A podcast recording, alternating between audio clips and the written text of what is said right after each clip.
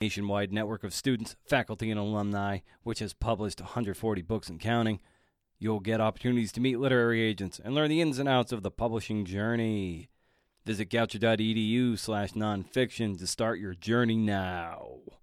Take your writing to the next level and go from hopeful to published in Goucher College's MFA program for nonfiction. Yeah, baby.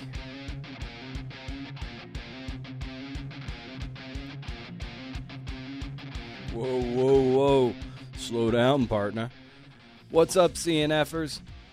It's CNF, the creative nonfiction podcast where I talk to badass writers, filmmakers, radio producers, and podcasters about the art and craft of telling true stories. Today's guest is Jenny Odell. It's this, you know, you, you can't write for everyone. Um, and if you did, it wouldn't be good. contextual artist, teacher at Everyone's Safety School, Stanford University, and most recently author of How to Do Nothing Resisting the Attention Economy. This is how I came to know of Jenny. Saw an Instagram post of her with Austin Kleon. I was headed up to Portland to see Austin talk. I saw Jenny had a book. It looked uh, it, it looked intriguing AF. I requested the book on NetGalley. I got the book on NetGalley. I then emailed Jenny and we got to talking. That's how this shit works. You can subscribe to the show. You know that? Of course you do. It's a podcast. I mean, it doesn't cost you anything unless you want it to. I'm planning a Patreon thing so you can become a patron of the show. That's exciting. And help keep the lights on in the studio. In the meantime, I mean, it's always going to be free. Go get it on Apple Podcasts, Google Podcasts, Spotify, Stitcher. Head over to BrendanO'Meara.com. Hey, hey. For show notes and to subscribe to my monthly newsletter, chock full of fun stuff I curate over the course of a month. Once a month, no spam. Can't beat it. As far as I can tell, you can't beat it. As I await edits on my stupid baseball book, I started writing a children's sports book with a young female protagonist. I feel like this is in my wheelhouse from a maturity perspective. My dad has been hounding me for years that I should write a sports book for kids or a series of them, specifically girls. And I he he, he wish it's something he wished he had done when he was younger, especially when he was coaching my sister and her teams growing up. My sister's 10 years older than I am. I never 100% poo pooed it, but, you know, of course, I have my own nonfiction goals or whatever. But I figured I'd come around to it when I had a good enough idea. So I don't know if I'm writing this book because I want to or because I wanted some paternal validation. Because when I told the old coach about it, he loved the idea and was more engaged in our conversation than over any other crap that I write, even the crap I win awards for. So I'm sure on some level it's about wanting approval and validation. I wouldn't do it if it wasn't fun, and so far it's really fun. The girl's name is Molly Rawlings, and she's 10 or 11 years old. She plays baseball and is fucking pissed that she's being told that she has to start playing softball. And away we go. Creative Nonfiction Podcast, CNF. It's also sponsored by Bay Path University's MFA in Creative Nonfiction. Discover your story. Bay Path is the first and only university to offer a no residency, fully accredited MFA focusing exclusively on creative nonfiction. Attend full or part time from anywhere in the world. In the Bay Path MFA, you'll find small online classes in a dynamic and supportive community. You'll master the techniques of good writing and uh, good writing. Yes, good writing from acclaimed authors and editors.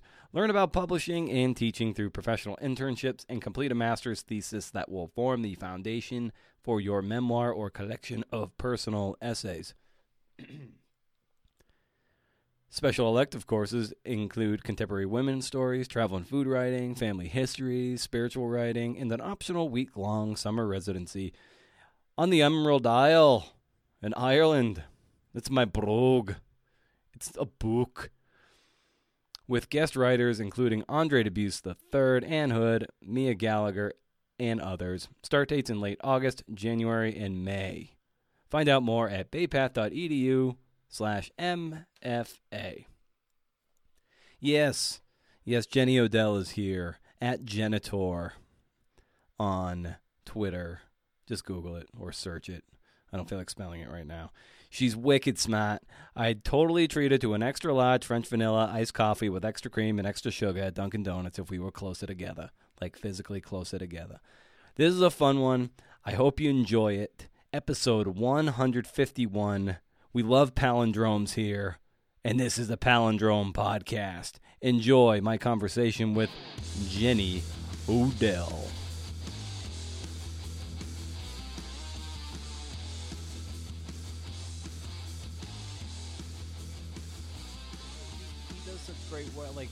I, I, feel like you know you and people like Austin, like the type of work you guys do, kind of makes. I think it makes everyone, especially in this day and age where things are so fast. I think the work that you guys are doing try has a tendency to make us at least slow down a little bit. And is that something that you're kind of conscious of in in your day to day actions and your day to day production of art that you want to at least build in some time to take those breaths and to slow down a bit?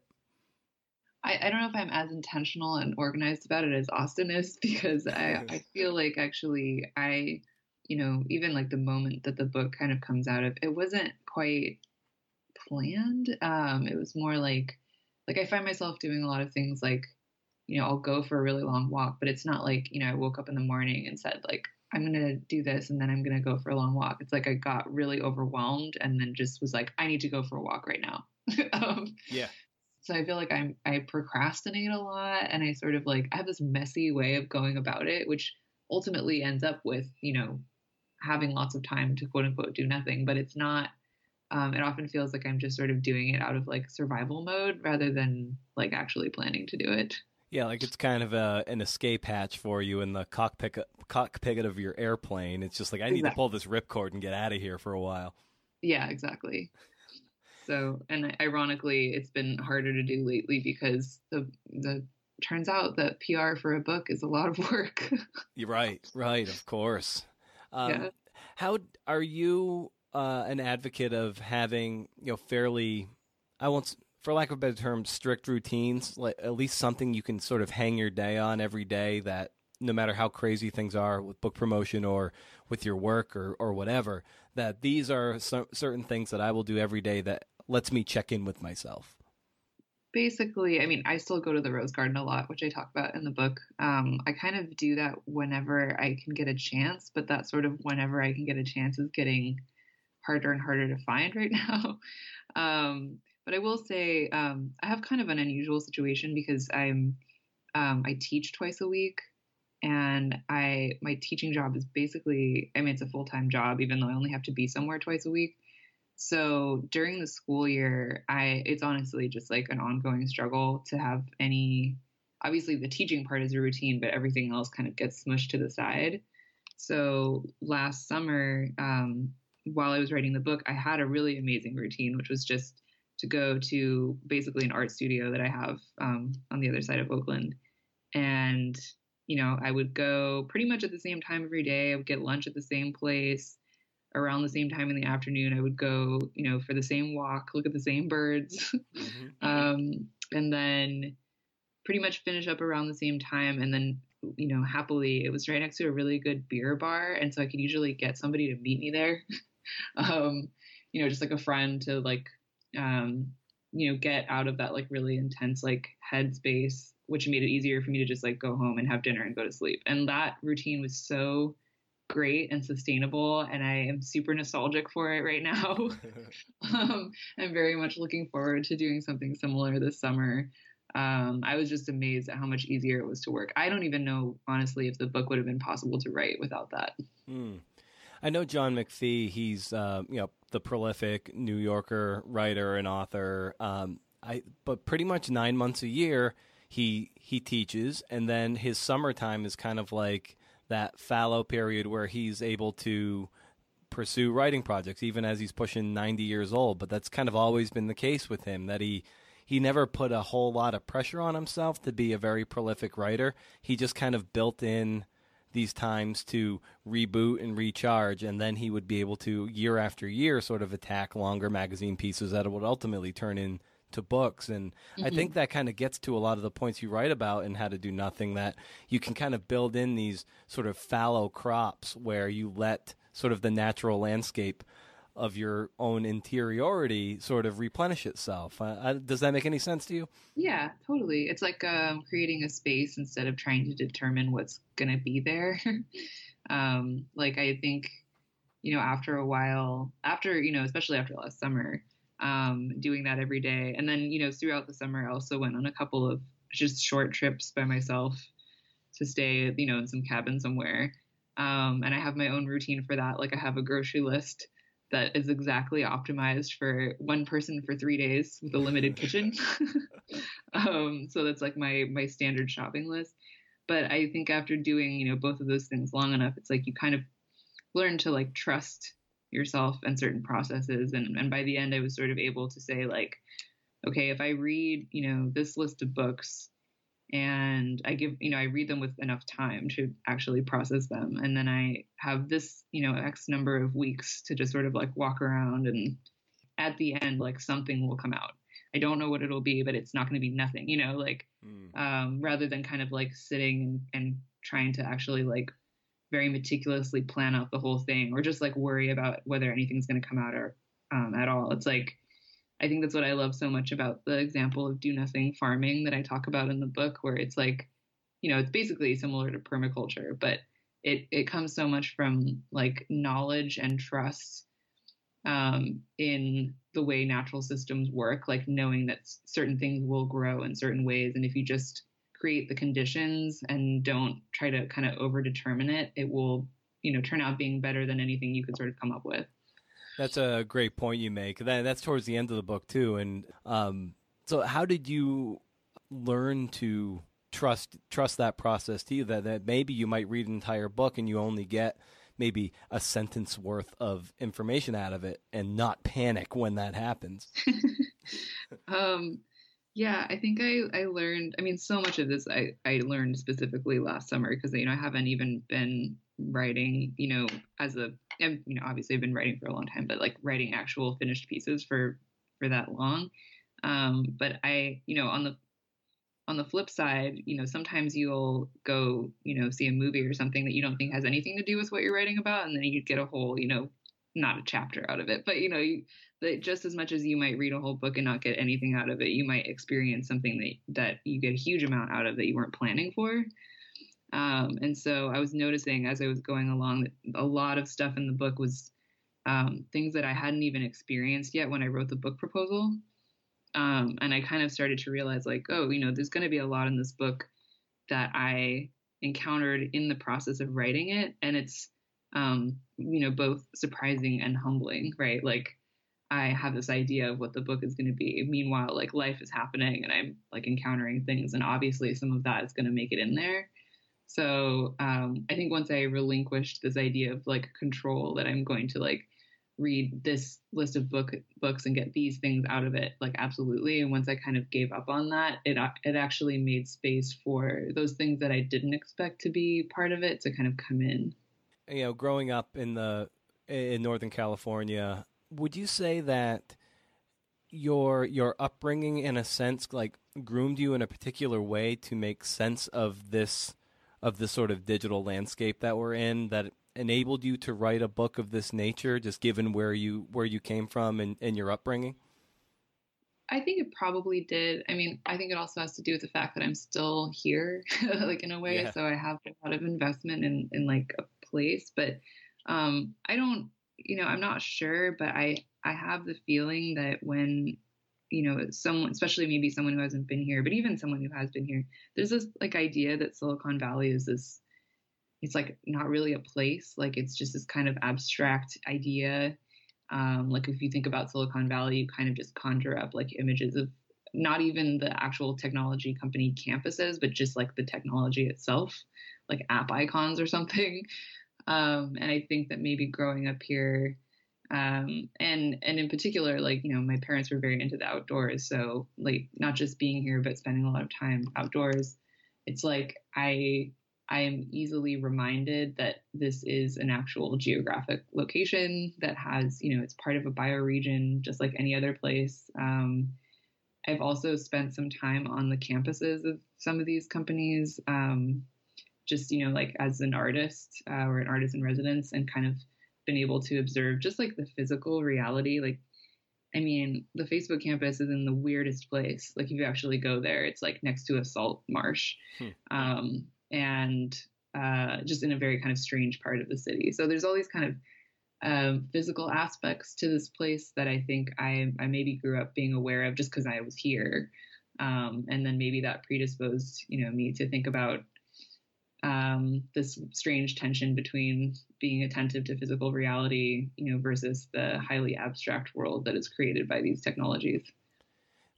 Do you think that staying close to home into your, your early adulthood here has lent that that ethos that that you've said that you like finding rather than making being in your own like living in kind of where you grew up has that ethos really helped you just refamiliarize yourself or maybe relearn this place that you've known for 3 decades yeah definitely i mean nothing is more humbling than finding out that there's something that you've literally seen for your entire life and not known what it was um, so you know i think it would be different I, I mean, you would. I think you could still have a similar experience. You know, if you move to a different city and then after you moved there, you decided that you suddenly were going to get very into identifying plants and birds, and that would still be a really amazing experience. It's a bit more of a surreal experience if you decide to do that in the same place that you've always lived, because you get this sort of uncanny feeling of, um, you know, for example,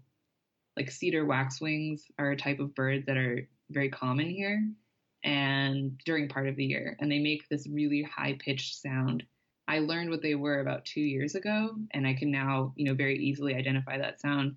But I did have this moment um, where I was on the Stanford campus, and I heard I heard it, and I was like, "Oh my god!" And sort of buried in my mind, like I remember hearing this sound many times before, and it just like barely, it didn't quite surface to consciousness. Like it's a sort of familiar, but not.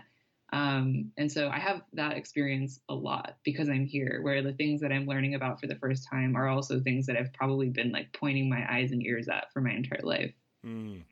Yeah, the uh, those those things that have always been in plain sight, but you just haven't had like you just haven't noticed them yet. Like you know, bird noticing is what you like to call bird watching.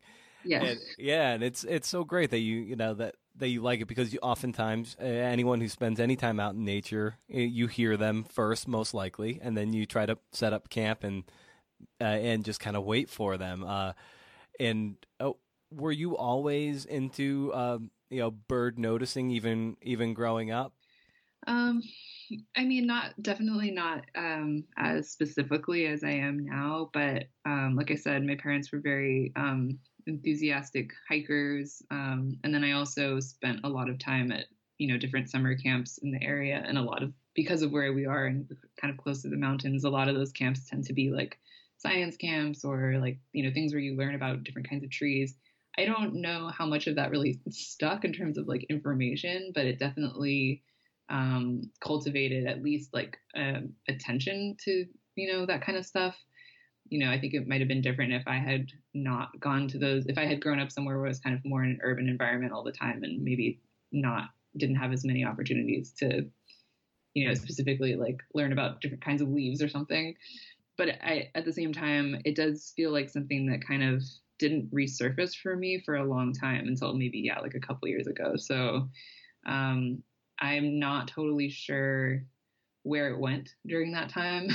um, but uh, yeah, in the in the last couple of years, it's really been kind of a a learning process for me. Like I feel um, it's funny. Like I, I've noticed that when when when adults learn things about you know uh, ecology or science or animals or anything like that, kind of reminds you of being a kid. Hmm. Which is a really interesting thing where it's like why why does that have to you know why don't we just keep learning about that you know why does that have this like connotation of like being in an elementary you know, school classroom or something. Um, like I just went on a field trip this past weekend to uh, basically like a, a house where this woman who has a permit to do so um, rehabilitates corvids. So that's like ravens, crows, um, scrub jays, magpies. Um, those are all like really, really smart birds. They can, some of them can mimic human speech. Um, they definitely can like sol- solve problems. And, you know, the, the tour group was adults. Um, and I was probably the youngest person there. Um, but the woman who runs it normally takes these birds into classrooms and shows them, you know, to elementary school children to, you know, educate them about how smart these birds are. And I just noticed that kind of like the facial expressions of the people in our group, or just like the kinds of things that were being said, were so exactly the way, you know, when you're a kid and you go to a zoo or something and you're just like completely in awe. Um, and it's interesting that we have fewer and fewer of those moments as we get older. Isn't it sad that that gets drummed and beaten out of us? Like probably starting in high school, it's probably when yeah. it starts to really get drummed out of you. Isn't that really sad? It's so sad, and it's also just like what I I I don't know. I'm obviously biased, but like I I can't think of a better feeling than that. That is uh, just hands down my favorite feeling is to just. I mean, you. I wish like I could show you this moment when this the woman walked out and she has this giant raven on her arm and like everyone just got really quiet and it was like it's it just felt very much like aliens are among us you know? This mm-hmm. like this like strange being you know?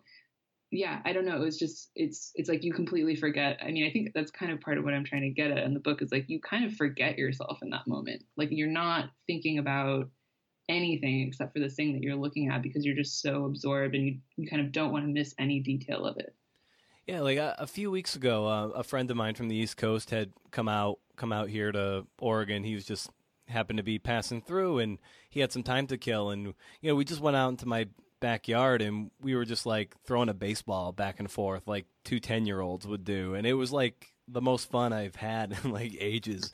It was just like I had this permagrin on my face just from throwing a stupid baseball back and forth. So, yeah, I think that it's funny too, right? Because it's like those moments it's something like it's not quite cerebral it's like i have always wondered why whenever i see night herons which is the other type of bird that i talk a lot about in the book yep, yep. um i do that happens to me too i get this goofy smile on my face every time i don't and it's like that's not i'm not making i'm not you know analyzing like oh i am very happy to see these night herons here because you know i mean i could go in like i'm i'm happy that the species is doing okay or like they're very interesting because they're kind of specific to this area. It's like, no, I just have some sort of like instinctual, like childlike reaction to seeing this like weird, grumpy looking animal. I, lo- I love that you call them grumpy and also that you call them the colonels too because they hang out at KFC. Yeah. I love like speaking of like grumpy looking birds. Like I, I love great blue herons because they kind of look like wizards, right? Like when oh, they're yeah they kind of look like they've got this cloak and they're hunched over. They look old. Just they've been around for like 400 years and they know everything and they're just watching you. It's I love that look about them. Yeah, and there's so the way they move too is like so circumspect. Um, like with those like long kind of like frog-like legs. yeah. And what's amazing too, when I had an ornithology, took an ornithology course back in college, it's just based on whatever aspect ratios of wings and whatnot. But it's kind of crazy to think that a great blue heron and like a mallard, they weigh about the same. It's but they're oh, really? yeah, like in terms of mass. I mean, you'd have to like Google it or whatever. But I seem to remember my professor saying like the, those two birds weigh about the same, but they're just you know they just distribute that body mm. mass so differently based on you know you know selective pressures over m- millions of years. But it's just kind of crazy how to think to think that those two you wouldn't equate them in terms of you know balancing each other out on a seesaw. Yeah, no, totally. And I think that's like it reminds me. Um, uh, I took a, a, diving birds class um, through Golden Gate Audubon Society, and um, it was really only about four kind of classes of, or types of diving birds, but it, uh, you know, similarly, so much of it was about anatomy and you know, if you're a bird that spends your entire life on the ocean, you have to have all of these crazy adaptations to keep the water out, you know, to deal with the salt, like all kinds of, um, you know, like flying, all of these different kind of mechanical like challenges, and just like the sheer variation of of form, but also just like weird, just weird stuff. Like there was one type of bird, I can't remember which one it was, that just eats feathers and then they turn into this weird feather ball and it helps them like digest things in their stomach and just like very very strange like you don't have to look that far into it before you find something that seems very alien. Yeah. And and I, you know, I I like you know watching any documentaries about any birds anywhere, but I feel like we often see like exotic things that are we think of as exotic um, on say like a nature special or something, and it's easy to forget that like a mallard duck is really crazy. Like if you just look into like what even is this animal, um, or even something like a crow, which is one of the smartest birds on the on the planet, and they're all around us. So I kind of um, I don't know. That's one one thing that one of the reasons in the book that I'm kind of I think it's important to focus on like spaces, interstitial spaces that are around the place where you already are, um, versus like having to make a big trip to Yosemite or something like that. Like I think you can find this kind of feeling actually a lot closer uh, than you think. I think 100% because I I think even journalists get into this idea, especially maybe um, uh, maybe younger writers who think that you have to like go to Borneo to find like a great story, but the fact is like there are great dozens if not hundreds of really compelling narratives that are just in your own backyard. And similarly, you can find just based on the sort of your core ethos as a as an artist, like you can find wonderful things that are really under your nose if you're just willing enough to sit still enough to notice them. Yeah, totally. Everything has a crazy story behind it. I mean, when I was an artist in residence at the dump, um, which I also talk about in the book. But I love uh, that. By the way, yeah, that was the best artist residency ever. Um, yeah, I mean, it's. I think it's very telling that um, you know, typically an artist there would make something out of the trash, um, and my project was just. I didn't actually make anything out of it. I just um, basically created like an archive of 200 objects um, where I tried to kind of monomaniacally research their manufacturing origins, and then that turned into, you know, wanting to know why they were made, how they were made, uh, what they were worth, like you know, the entire life story of this object, including its often strange corporate history. You know, like who owns that company now, what do they do, um, and um, whenever I would present that work, I would often get this question, um, which is like, how did I choose the objects that went into that archive. Um, like there's this assumption that I did choose them. And I have sort of an unsatisfying answer, which is that I obviously I had to make some selection, but I really was just trying to get like a good range of objects so that if an alien came down to Earth, they would get a good idea of human stuff. Um, so that's like old stuff and new stuff but you know things that we would consider like vintage and fancy and then things like you know a my little pony toy from 2005 mm-hmm. um, and uh, that was partially you know a decision that i made but it also was just what i was finding was that i think you could go into the dump blindfolded and just pick something out and there's going to be something very strange about it. Somewhere in its history is like something surprising and weird and surreal. Um, and it kind of almost became like funny by the end when I was driving myself crazy with all this research, where I was like, yeah, it doesn't matter. You can just pick up anything. It doesn't have to even be in the dump. Um, you can just pick up anything off the ground, and um, assuming you have enough traction to find out something about it, um, it's probably going to be something kind of weird. What was the most illuminating um, aspect of, of that project? you know, I talk a lot about context in my in my artwork, and that was really a crash course in context. Um, I think I might have kind of abstractly thought this before, but I really felt it afterwards that there's no such thing as trash. Um, that if you look at the stuff that's in the dump, and I should mention, you know, this is the public disposal area, so this is where people are kind of driving in U-Hauls and unloading, like decluttering their homes or businesses. So there's a lot of identifiable objects in there versus like, you know, the trash that you would throw out in a trash bag. But um, it really drove home for me the fact that trash is a decision. Like at some point, someone looks at something and they see trash, and that could be for any number of reasons. It's often because a newer version came out. Uh, it could be because the person was given it as a gift and they never wanted it in the first place. There's all these kind of like circumstances around the object that have nothing to do with its you know physical materiality. Just as easily, it could become not trash, which is like when someone comes along and says like, "Oh, hey, actually, I want that," or "I see some value in that." Um, so it really, um, I, I, did some projects after that, kind of about that, where I was collecting pre-trash from people, which is um, stuff that you haven't gotten rid of yet, but you plan to, so you basically think it's trash. Mm-hmm. Um, I was collecting that from people and then researching it. And at the opening of that show, the visitors to that show were able to claim one of the items for themselves with the red dot that you would use in a gallery. um, and you could so you could see it in action. Like you could see this person gets rid of this stuffed animal because they hate it and it's the subject of a long running argument between them and their husband. And then you know a couple days later you have someone else come in there like oh i want that immediately. And they have all their reasons for wanting that thing. Um, there were people who got rid of things where they just didn't know what it was and then someone come in does know what it is so they want it.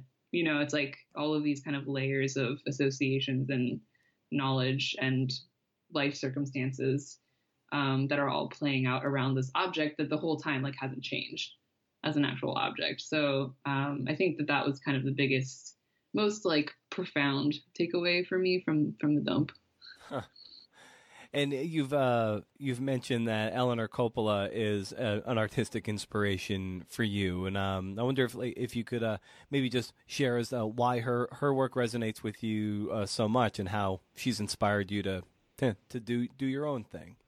Yeah, so I'm really, um, I mean, she's a documentary filmmaker, um, but the the piece that I talk about in the book is is um, one of the only public art installations I know of that she did, um, and it was basically a map of uh, different store like shop windows in San Francisco.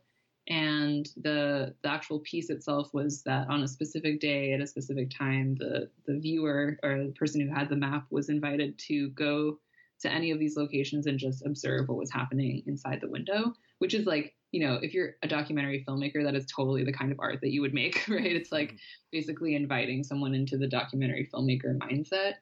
Um, but I also really like it because, you know, usually public art, um, I mean, the average public art piece is like a giant, you know, metal sculpture in a corporate plaza that's very like, you know, here it is, here's the art, you look at the art, you either understand it or you don't um, and then you're done. And this, you know, the Eleanor Coppola piece is very much um, kind of saying, uh, you know, I'm not going to put art here. I'm just going to highlight something that could be art already, that's already here if you just kind of look at it in a certain way.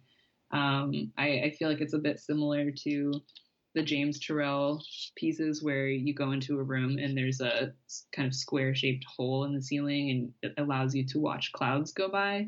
Of course, the clouds are always going by. Similarly, in the Eleanor Coppola piece, like there is always stuff going on in every window, but the kind of artistic act of framing that for someone, um, it actually does render things visible in a way that uh, they they wouldn't be otherwise. So if you've ever sat in one of those James Turrell rooms, like it, you can actually kind of see the speed and the form of the clouds just a lot more easily than you would be able to otherwise. Um, and then, you know, ultimately, the thing I like about both of those is that um, even though you have this kind of apparatus that lets you see this stuff um, afterwards, you know, like I have never really looked at clouds the same way. I probably look at shop windows differently, you know, all shop windows. So um, it's it's both about the experience that you have in the moment, but then it also probably affects the way you look at everything afterward. When you were, say, researching the the talk that would eventually become the book, you know, what were you reading at the time and what was inspiring you, you know, post the 2016 election that really made you want to grab hold of this particular subject and run with it?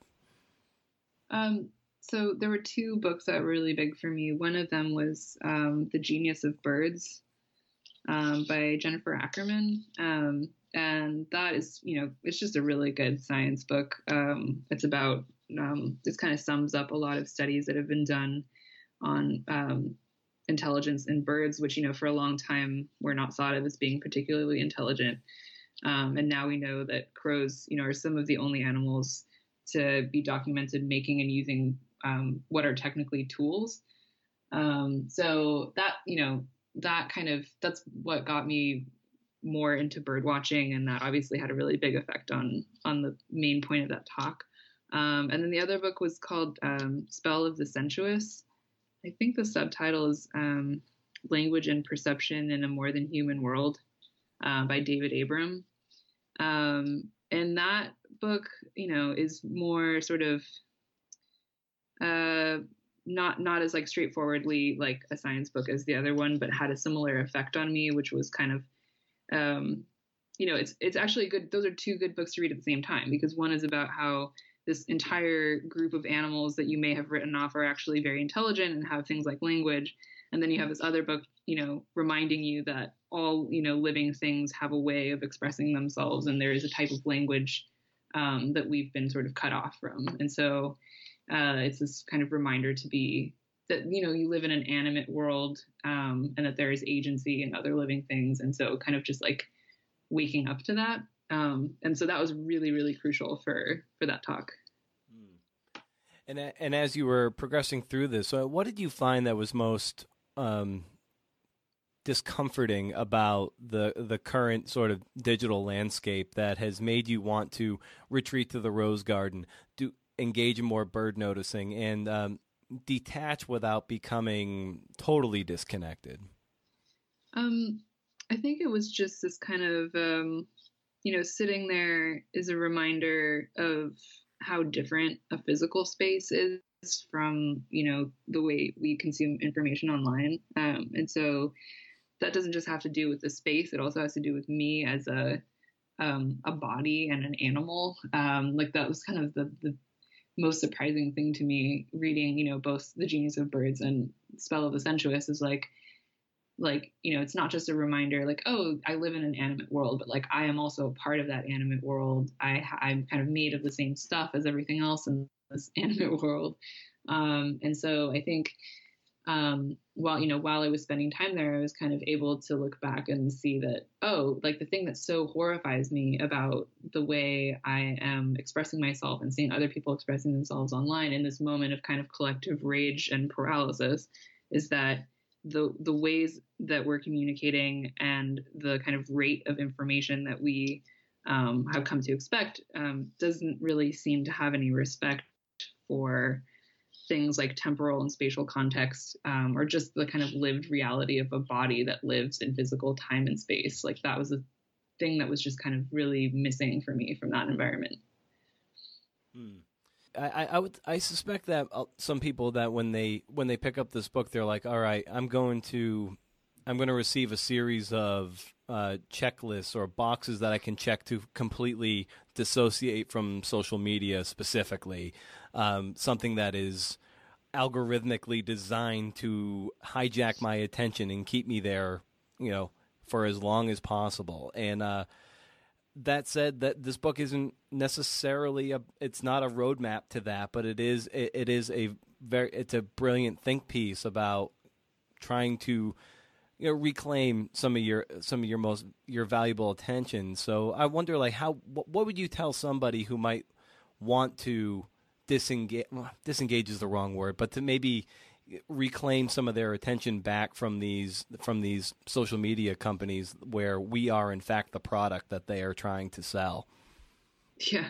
Um, I mean, one thing I'll say before I even get to that is, um, you know, I think there's a lot of interesting stuff happening right now with uh, trying to actually regulate um, the the design of addictive technology um, which I think is really interesting. So, I mean, I think there are actually, you know, like concrete things to be done. Um, the kind of stuff that I'm suggesting in the book is almost like a things to do in the meantime while we wait for some kind of, you know, like utopian, non-commercial, decentralized social network, which I don't know if we'll ever see, but um, so it has a very kind of in the meantime kind of feeling to it. But um, I think um, you know, I think it's sort of unreasonable to ask somebody to stop paying attention to one thing and not suggest you know at least the direction of something else to be interested in. I think um, something that i kind of came to terms with while writing this and then you know still think about all the time is like okay i'm a person who gets absorbed in things very easily. Um, that can be a really bad or a really good thing. Like it's a really good thing when i you know i get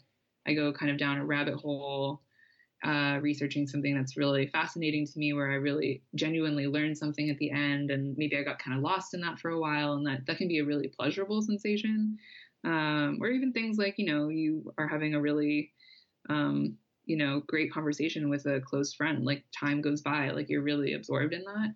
So I don't think there's anything you know wrong with that, but then I think you know unfortunately that that that uh, capacity for absorption gets hijacked by these platforms. So for me, it's sort of like I'm thinking about it in this do nothing farming way where, you know, in, in do nothing farming, they didn't use pesticides. They just would try to kind of adjust the balance of organisms on the farm. Like if you have too little of this, uh, maybe you need more of this and that kind of thing. So I guess I'm just sort of suggesting, um, you know, pay attention not just like don't pay attention to your phone. It's like pay attention to something else. Like find the something else that is so absorbing to you that um, that is a place that you can go to get away from that. And for me that just happens to be you know um, the rose garden literally but just also like you know ideas about ecology. Um, i i found that um, just looking at other forms of life is so absolutely fascinating and distracting in a good way to me that uh, you know in this sort of meantime it's become like my life raft. Um, like it's something that um, again maybe because it goes back to that kind of childlike wonder that has always been there all along um, it's pretty reliable as something to kind of um, uh, walk away towards. Um, and so i think you know i I think it's it's probably a good thing that you're seeing so much um, writing and so many books about you know breaking up with your phone and um, reclaiming your attention. And, and I don't disagree with any of that, but I also feel like, you know, you might do some of those things and then you might be left wondering, like, okay, well, what else? where does my attention go now? And, and I think having somewhere else for it to go would make doing a lot of that stuff a lot easier. What would you say is your current relationship with with your phone and social media?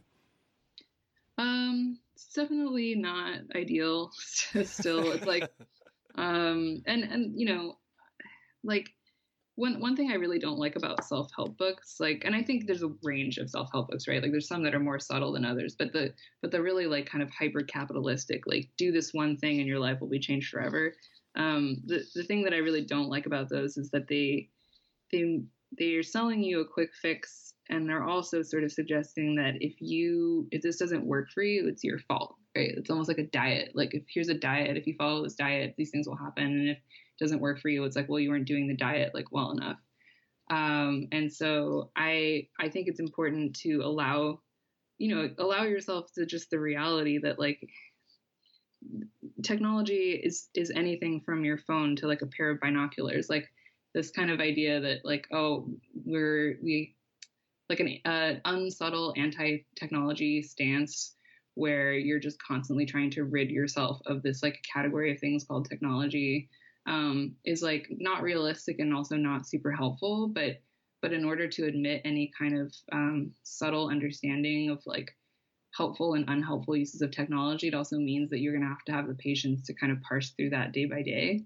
Um, and also just like allowing yourself to you know like you you you may find yourself having to come back over and over again to this this goal that you're holding in your mind and it's not always going to be perfect. Um, but it's like i'd rather sort of have that as my my north star than like beat myself up over like number of minutes spent looking at my screen. Right. It, well, and i think one of my favorite tenets in the book it actually comes in the conclusion or the epilogue is when you talk about manifest dismantling.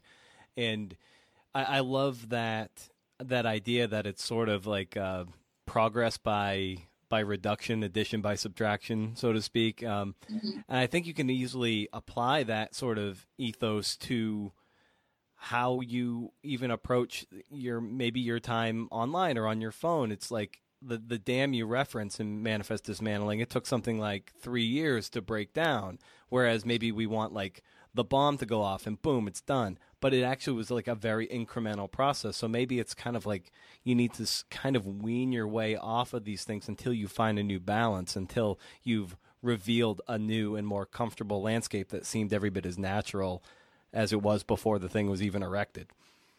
Yeah, absolutely. I mean, that just even like that just sounds more reasonable to me, and and I think also the other reason to kind of keep keep some amount of nuance around the whole thing is that um, I'm also like you know, a little bit suspicious of the amount of, um, again, like the sort of like the onus on the individual to kind of um, uh, police their own habits. Um, it's like it doesn't really acknowledge the factors around all of that, which is like what I'm really trying to do in the book is like, you know, talk about the fact that we have things like the gig economy now where a lot of people have to be online.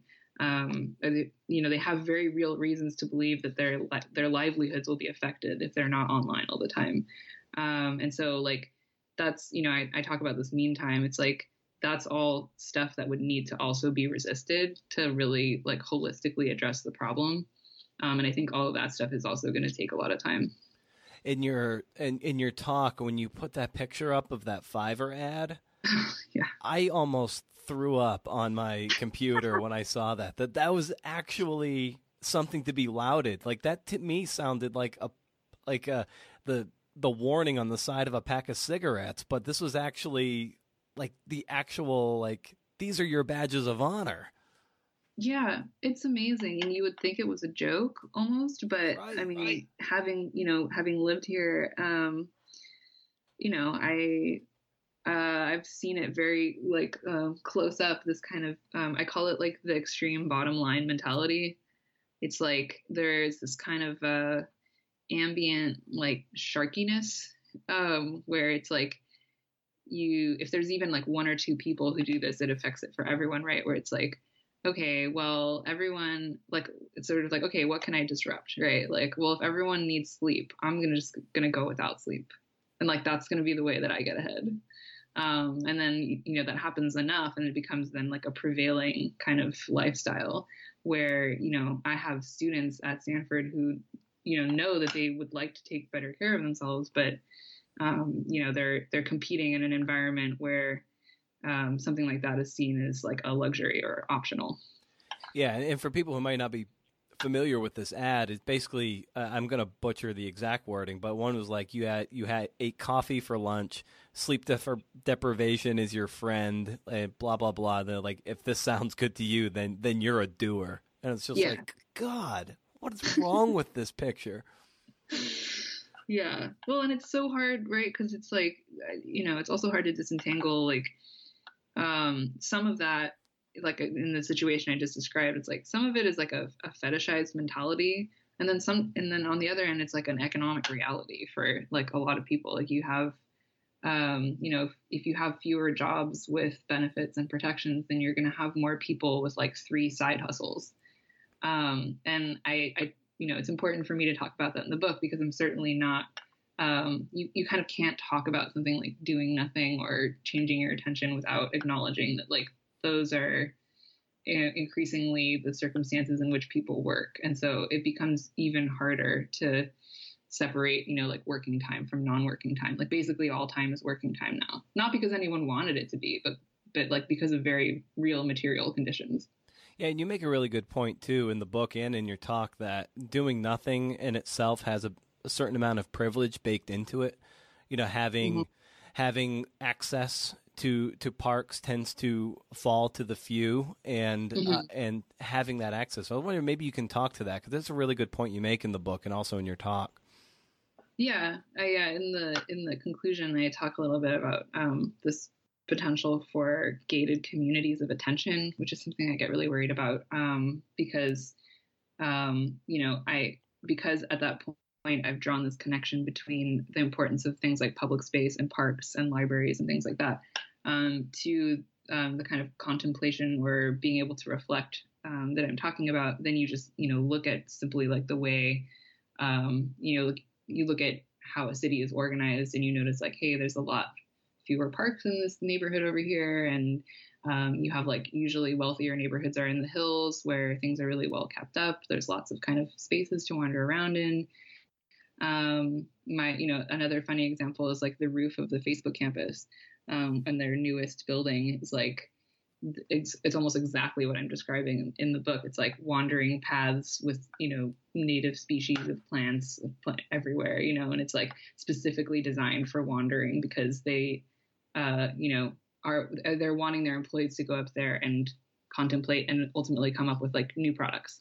Um, so um, so yeah, it's just kind of these things are very entangled, um, and I see it as kind of like I think I describe it as a knot at one point where it's almost like a chicken and the egg issue where you have um, you know, if you're if you have less access to these spaces, then I think you're not going, you know, not going to be able to have um, that time to kind of like um, disengage from the productivity mindset um, and kind of be able to inhabit this other type of self. And then if you're not able to do that, then you know uh, you're maybe more subject to things like the attention economy, which are very seductive, especially for someone who is in a state of discomfort. Um, and then that kind of drives that machine even more. And so it, this, there's a sort of weird circular thing that happens um, between those two. Um, and I don't, you know, I feel like the the more time has passed after writing the book, like that's probably the part that I'm the least satisfied with is like is not necessarily my description of that, but um, I kind of wish I had a better kind of response to that situation. But um, I kind of end up saying that, you know, from my perspective, like one maybe possible place to kind of pry that cycle apart is is just on the level of willful direction of attention um, within like the individual. But again, that just comes right back to the issue of, of privilege. So it's a difficult question. Mm. In the that great uh, Eric Ducker piece on the Ringer about about you and your book, and subsequently, um, and Cal Newport's in there with uh, digital minimalism and um, basically a profile on you know trying to do nothing and detach a little bit and re- reclaim you know attention and, and for our on our own terms. And and I, I think New, Newport says a really really brilliant thing there. And he's famous for really not having any social media footprint at all and still being a prolific writer and a best-selling author. Uh, he says something like, you know, because this technology is so new, but we've been it's it's become so insidious that we actually think we need it for everything. And and I wonder if if maybe extending that question to you, like, have we been fooled that we actually need this? I I don't know. I think it's I'm not sure because I I feel like like yes i would say yes to like sort of um, like you know literally the forms of social media that we have which are you know not ideal but but on another level i think that something like social media is um, maybe i don't know about necessary but it's certainly useful. So um, i talk about community memory um, in the book which was a, a bulletin board uh, like early one of the earliest electronic bulletin boards um, in Berkeley where it was just a kiosk that you would go to, and it was actually installed under a physical bulletin board in a music store. And they um, they just the, the people who made it wanted it to be like the bulletin board, but better, you know, basically like Craigslist, right?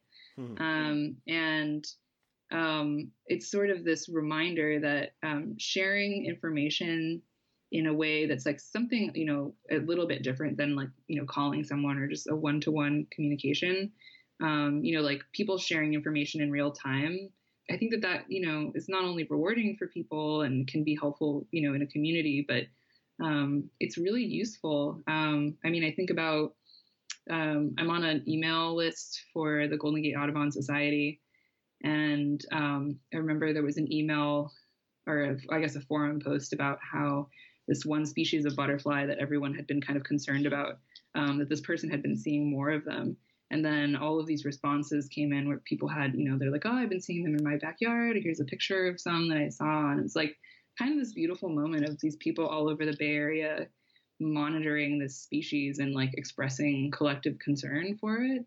Um, and I would imagine that, you know, in in a time of increasing climate events, um, like so, something like that is only going to be more important, where people are going to need to coordinate with information um, you know, across large areas, you know, within a sort of bounded area. But um, uh, so I, I think that's why, and I don't, I don't in the book end up coming down very hard on the idea of social media itself. It's more kind of commercial social media mm-hmm. that is designed to, you know, do other things rather than just kind of share information in a utilitarian way.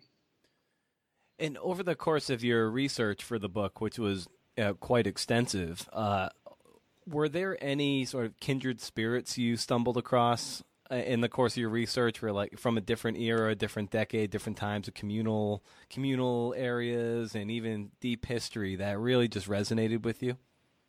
Well, I mean, I spent part of the book talking about Diogenes, who mm-hmm. I love. Um, uh, I feel like Diogenes is pretty pretty popular figure, but it's I think it's actually um, very humbling to realize that people have been funny for a really long time.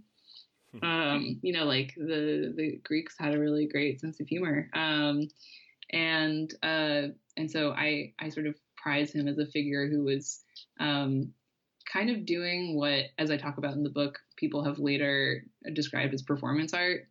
Um, just doing exactly the opposite of what anyone would expect. Um, and uh, I think my favorite Diogenes story is the one where um, everyone was preparing for some sort of battle in the city that he was in, and he and so they're all kind of going around very industriously, and then he starts he he famously lived inside a barrel. So he started um, rolling his barrel up and down the hill very industriously. And when asked why he was doing it, said, "Oh, well, you all are looking very busy, so I just wanted to also look busy." um, so, um, but but uh, I you know he's sort of like I think he was also described as Socrates gone mad, um, and so he has a similar thing. You know, Socrates is like questioning everything, right? Like um, especially things that are kind of taken for granted, and he was was also doing that, but he was kind of performing his refusal rather than just arguing it, um, and and doing it almost like in a slapstick way. And so it's it's just nice to see like um, you know even with that one example with the barrel, it's like there have always been these moments where everyone was doing something that was expected of them that like no one would question like of course that's a good we do it this way. Um, and then you just have this one person who's sort of like off and is like actually i'm going to try to do this other weird thing. And it's like so deeply disturbing to everyone around them. Um, and so I, I think I, I enjoy that also because um, doing nothing can be a little bit like that you are in a moment where um, it's assumed that you should be productive all the time, where you should be kind of freaking out all the time. Um, just the image of someone kind of sitting and doing nothing is like kind of unsettling in that um, in that context. And uh, with respect to writing the book and in your own writing in particular, um, what would you say you you individually struggle with, and and just in that generative phase of trying to get your manuscript done? Like, what what is something that kind of sticks in your side? Um, hmm, that's a good question. I think um, probably the hardest part for me. I mean, it's funny. I just um, read a review of my book where they described positively described my chapters as compost piles. um, um, so um, I I think you know as someone who was previously basically a collage artist, um, I it's both my strength and my weakness is like I'm really good at amassing piles of stuff. I mean, it's like literally what I did at the dump. Um, and then I can sometimes have a hard time um, making that pile of stuff make sense to anyone but me. Um, sometimes I'll be like haunted by this feeling that there is like a connection among all of these things, and I just can't articulate it. Um, and so I, my method has been, and I, I, think this is pretty common, you know, people write things on note cards, but um, I'll write, you know, all of the different, and there are many elements in the chapter on little cards, and then I would just arrange them on the floor, and I would find that like I would be moving them around and around for hours until I could like find some order that made sense. Um, and even though that is the hardest part for me, it might also be the most enjoyable because, or maybe not enjoyable, but it reminded me a lot of my visual work, which is, if you see it, it's just things cut out from Google Earth that are also arranged in a big pile. So, um, this kind of action of collecting a bunch of stuff and then kind of arduously working to arrange it in a way where something becomes apparent um, is definitely the hardest part, but also the maybe most um, indicative of like how my brain works like what are some if any limiting beliefs that you have um, little speed bumps that you might have put in your own way over over your 32 years that sometimes have a hard give you you know headaches as you're trying to get work done? You know we all have them but i wonder if wonder if you have any what they are.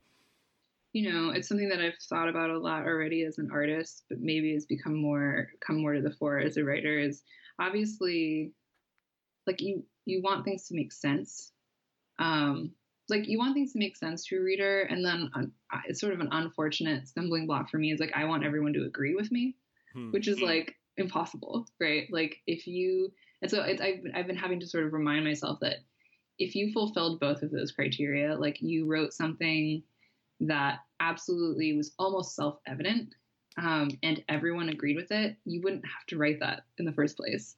Like it's not a book. Like, you know, it's like yeah. if you, in order to have something to articulate, it's like if you're going to make an argument that already implies that somebody is going to disagree with you, um, or it implies some kind of resistance, like you're saying that like there's something that that hasn't been said this way or hasn't been framed this way, and like I'm going to frame it this way.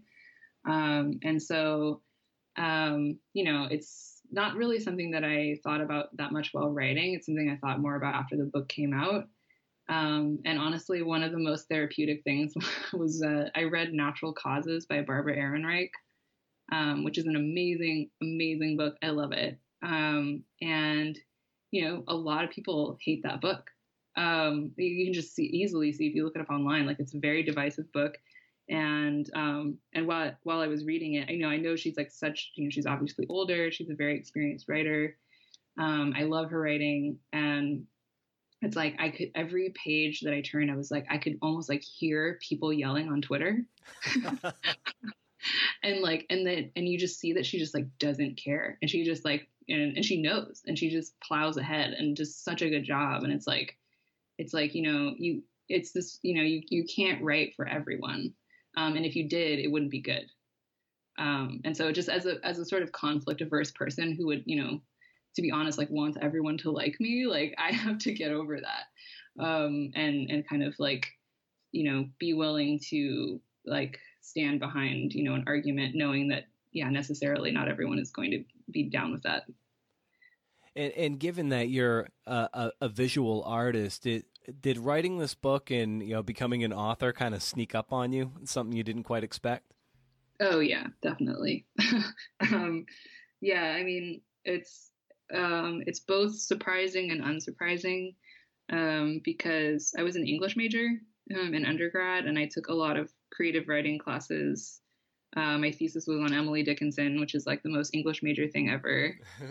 um, and I've written for, I mean, I have journals going back to when I was six, um, like consistently throughout my life. I mean, I, and it's funny because I have a lot, because I have them, I can go back and look at them, and you'll often see things like, like I'll be like, oh, uh, I have literally no time, and I'm like a total mess, and I can't do anything.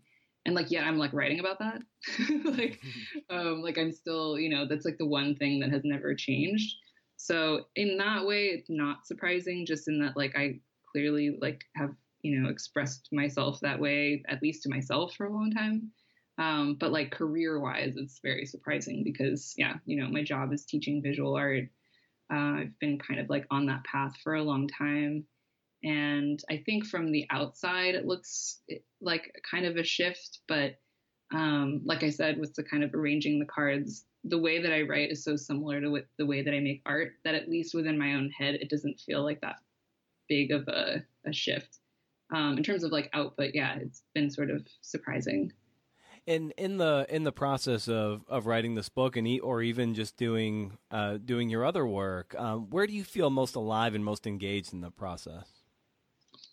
Um, it's definitely the well, I would say like mainly it's the the researching part. Um, I can think of no better way to spend a day than sitting in the rose garden and reading. Uh, you know, I just finished Natural Causes like in, in the rose garden the other day, um, because I so you know highly value that feeling of of being absorbed.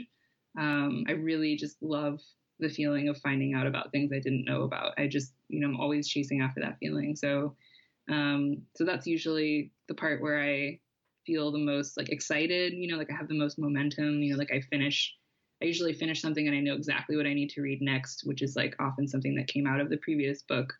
Um, but I also, you know, I really like the writing part of it. Um, and um, it, I mean, it feels different, but um, I noticed last summer I would go into my studio and, you know, it's pretty much just me in there. And I would write, you know, I have my moments of struggle for sure, but, um, you know, I'd write for a pretty long time. And then I would leave and sort of feel like I hadn't been there that whole time, where I'm sort of like, I look at the pages and I'm like, I don't even know where those came from. Hmm. Um, and I kind of like that's kind of a weird and mysterious feeling that I enjoy. How are uh, how are Crow and Croson doing? They're great. Actually, um, earlier, like when we first started talking, one of them came by and was cawing very loudly. Um, it's eleven o'clock. Come on, feed me. Yeah, give me my peanut. They've done that before. Yeah.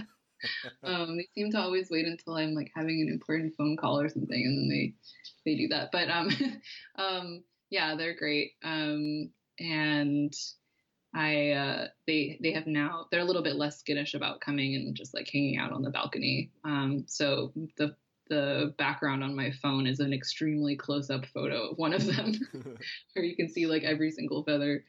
Um, yeah, they're great. And and ever since that uh, field trip that I went on to the the Corvid Rehabilitation Center, I mean, I see them even differently since then. Where I obviously was willing to recognize that they're very intelligent and that they recognize human faces, including mine. Um, but you know, having been to that place, I now it was a sort of reminder that um, you know any animal that that is that intelligent and that social like is going to have a personality.